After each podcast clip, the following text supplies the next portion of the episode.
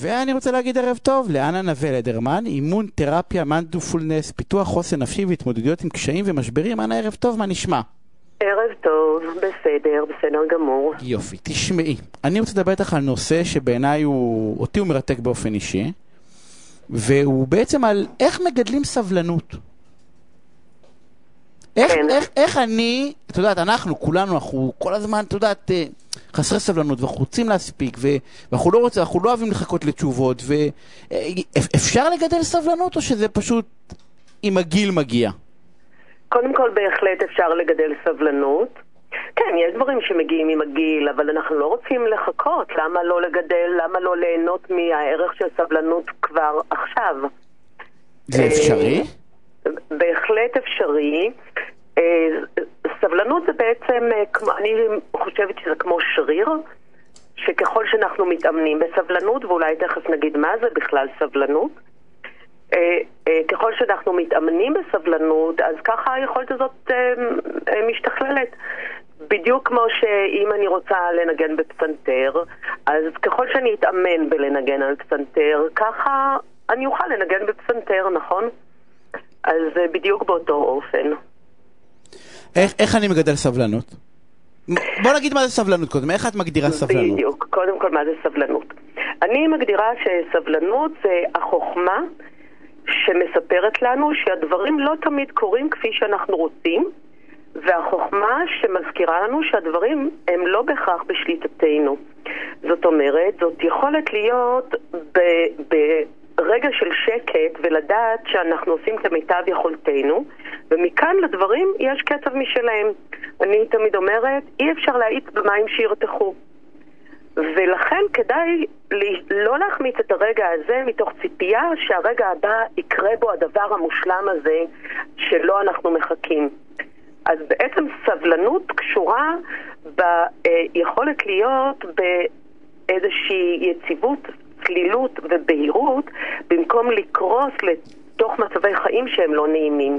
אחד הדברים במיינדפולנס, שאחת התמות המרכזיות בתרגול מיינדפולנס, זה היכולת לשאול, לשהות בשלווה גם בתוך מצבי חיים, כולל רגשות שהם לא נעימים לנו, להבדיל מהנטייה שלנו להתייחס לחוויות לא נעימות כאל תפוח אדמה לוהט שצריך מהר מהר להעיף, שחס וחלילה לא נשהה בתוך זה, והתוצאה היא רק עוד יותר לא נעים.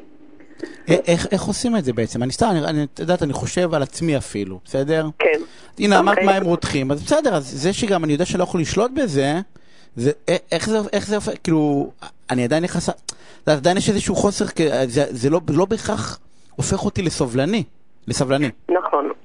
אז קודם כל צריך להבדיל בין אה, שלושה סוגי סבלנות, אוקיי? יש אה, אה, סבלנות שזה ההמתנה הזאת שיגיע נגיד התור שלי או הדבר הזה שאנחנו 2. אה, סוג שני של סבלנות זה במערכות יחסים, היכולת לקבל את האחר, את השונה, בשלווה. שלוש, זה סבלנות כלפי עצמנו, לקבל את העובדה שאנחנו לא מושלמים. אז לכל סוג של סבלנות יש סוגים אחרים של תרגול, אין לנו זמן להיכנס לזה מן הסתם. המכנה המשותף הוא לפתח קבלה. שזה אומר שגם כשקורה משהו שונה מכפי שרציתי, להישאר בשלווה, גם כשלא קורה משהו שהוא לא נעים, לא להיאבק ולא להימלט, אלא לפתח, להתאמן ביכולת לשהות גם באי נחת. איך עושים את זה? אז הנה אני אלמד אותך. קדימה. רוצה לדעת? אז השלב הראשון, ואולי הכי הכי חשוב, אני קוראת לזה איזה, שזה עצירה, זיהוי, הכלה. זאת אומרת, במקום לנסות לשנות את המציאות, עוד פעם, תגידי עוד פעם מה ראשי תיבות, עצירה? עצירה, זיהוי, הכלה. אוקיי. זה המצאה שלי, לא תמצא את זה בספרות. אני רושם לעצמי. כן, נהדר, נהדר.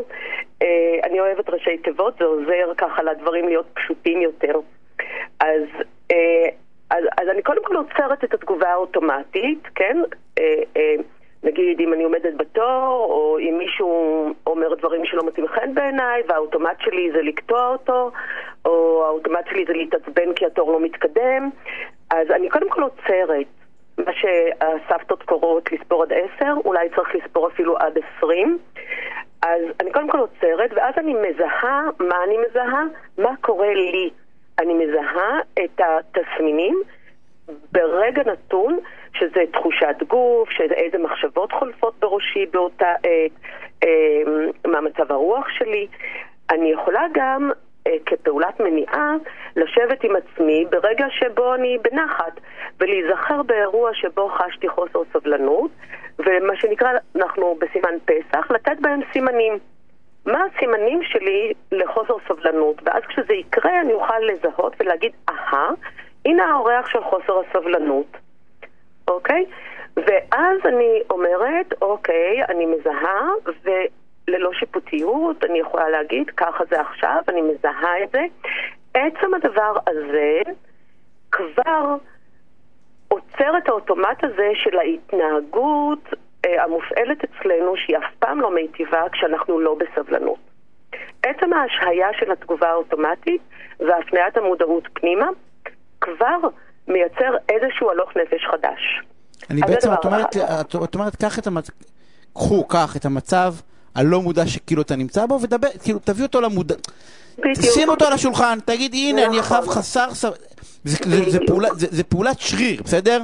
לפעמים זה אפילו מובן מאליו, אבל לא, גם אם זה מובן מאליו, בתת מודע אתה שם את זה, אתה אומר, הנה, אני חסר סבלנות עכשיו. אני בדיוק מזהה את החוסר סבלנות, את הסיטואציה שבה אני נמצא, שאני חסר סבלנות. בדיוק. עכשיו, לא רק, אתה לא מסתפק בכותרת, בתווית, אלא ממש בסימפטומים.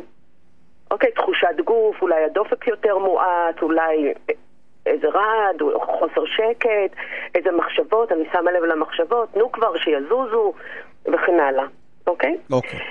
אה, אה, שניים, אני אגיד את זה אה, ככה, אם אתה רוצה לפתח סבלנות, אז כאמרת המשפט סבלנות, סבלנות לא קונים בשום חנות, זה אומר, אה, בדיוק כמו חדר כושר, שאם אתה רוצה לפתח את היכולת לרוץ, אז. או לשחות, אם אתה רוצה לשחות, כשנופלים לבריכה זה הרבה פעמים מאוחר מדי ללמוד לשחות, נכון?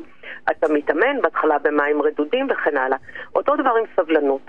אם הגעת למסקנה שחוסר הסבלנות משבש לך דברים בחיים, גורם לך לקונפליקטים עם אנשים, מעלה לך לחץ דם, אז אחד הדברים זה קודם כל להכיר בחסרונות של חוסר סבלנות, להכיר ביתרונות של פיתוח סבלנות, ואז להתחיל להתאמן ביום-יום. לא כשכבר יש אירוע להיזכר, אה, אוקיי, עכשיו אני צריך להתאמן בסבלנות. לא, אלא ממש לקחת את זה כפרויקט על בסיס יומיומי. איך מתאמנים? אמ, לאט ובסבלנות, סתם. אוקיי. לא, סתם תרגיל כן. אחד, כאילו, אני פשוט אומר תרגיל לעצמי, אחד, אני כן, אומר כן, לעצמי, כן, אל- לא. אל תחכה שהמים. כאילו... בטח, בטח. מה עושים? אז אחד הדברים, אחד הדברים שהכי תורמים לפיתוח סבלנות זה מדיטציה. אה, מדיטציה, אפילו עשר דקות ביום, אה, עושה שינוי מאוד מאוד עמוק ביכולת שלנו להכיל אי נחת, עושה שינוי מאוד עמוק, ב... כי כשאני יושבת במדיטציה, בניגוד למה שהרבה אנשים חושבים, אחד הדברים שקורים לנו במדיטציה זה יש אי נחת. אני מדברת על מדיטציה, לא על דמיון מודרך, לא שאני לא שמה מוזיקה, אלא באמת מדיטציה, מיינדפולנס, שנועדה לאפשר לי להכיר את התודעה שלי באמת בצורה אינטימית וכפי שהיא, ואז כשאני מסכימה לשבת ולשהות עם כל מה שקורה, אני מאמנת את השריר, זה חדר כושר, לאמן את השריר של היכולת גם לשהות במצבים של אי נחת. אבל גם למדיטציה צריך אה, סבלנות. אחד הדברים, נכון, גם אני לא. לא עושה מדיטציה, כי אתה אני, אתה יודע, אתה צריך איזשהו, לא יודע אם ריכוז או משהו כזה, לשבת עם עצמך רגע, ו... אתה צריך סבלנות לזה. נכון, אבל זה לופ, אוקיי? זה בערך כמו שתגיד, אני לא נכנס למים כי אני לא יודע לשחות. הבנתי. אבל, אבל איך תדע לשחות אם לא תיכנס למים? אז, אז נכון שבהתחלה כשמתיישבים למדיטציה, הרבה פעמים מתיישבים למדיטציה כביכול כדי להירגע, ומה שפוגשים זה בדיוק את מה שאתה אומר, חוסר שקט. זה נורמלי. בגלל זה אני גם ממליצה להתחיל ללמוד מדיטציה עם מדריך מוסמך, ו... אה, שיוכל לענות לך בדיוק על השאלות האלה שהן כל כך חשובות וכל כך אנושיות, ו- ובאמת זה מה שקורה. אוקיי? דבר שני, בחיי היומיום, אה, עזוב עכשיו מדיטציה, בחיי היומיום ממש להחליט שאתה מתרגל נוכחות ברגע הזה. אז זה אומר שכשאתה מצחצח שיניים, פעולות יומיומיות שאתה ממילא עושה. אז כשאתה מצחצח שיניים, אה, דרך אגב, מומלץ להחליף יד, זה עוזר, אז אתה מביא את כל תשומת הלב שלך לצחצוח השיניים. במקום הדבר הזה שהתודעה כל הזמן קופצת, שזה מה שנקרא תודעת הקוף, זאת התודעה שלנו, כל הזמן קופצת מדבר לדבר, מדבר לדבר, והדבר הזה מייצר מתח, וכשיש מתח אז יש חוסר סבלנות, אוקיי? אז, אז אנחנו רוצים לאמן את התודעה שלנו, קודם כל שאנחנו נהיה בעלי הבית של התודעה. שאנחנו שולטים בה בעצם, ואנחנו לא נותנים לדברים בחוץ להפריע. אנחנו חייבים לסיים את הפינה סופר אוקיי. מעניינת הזאת, נראה לי שאנחנו נמשיך את הנושא הזה של סבלנות. אה, אה, נראה לי שלי יש לפחות אה, באופן אישי הרבה מאוד דברים ללמוד מזה. אז תודה רבה על הפינה סופר מעניינת, שיהיה חג שמח וערב טוב. תודה רבה, חג שמח, ותהיו סבלנים בארוחת החג בליל הסדר. לגמרי, לגמרי, לגמרי. בשביל זה עשינו את הפינה הזאת לקראת החג. שאנחנו צריכים מאגר של סבלנות, אז, אז תודה רבה, אנה.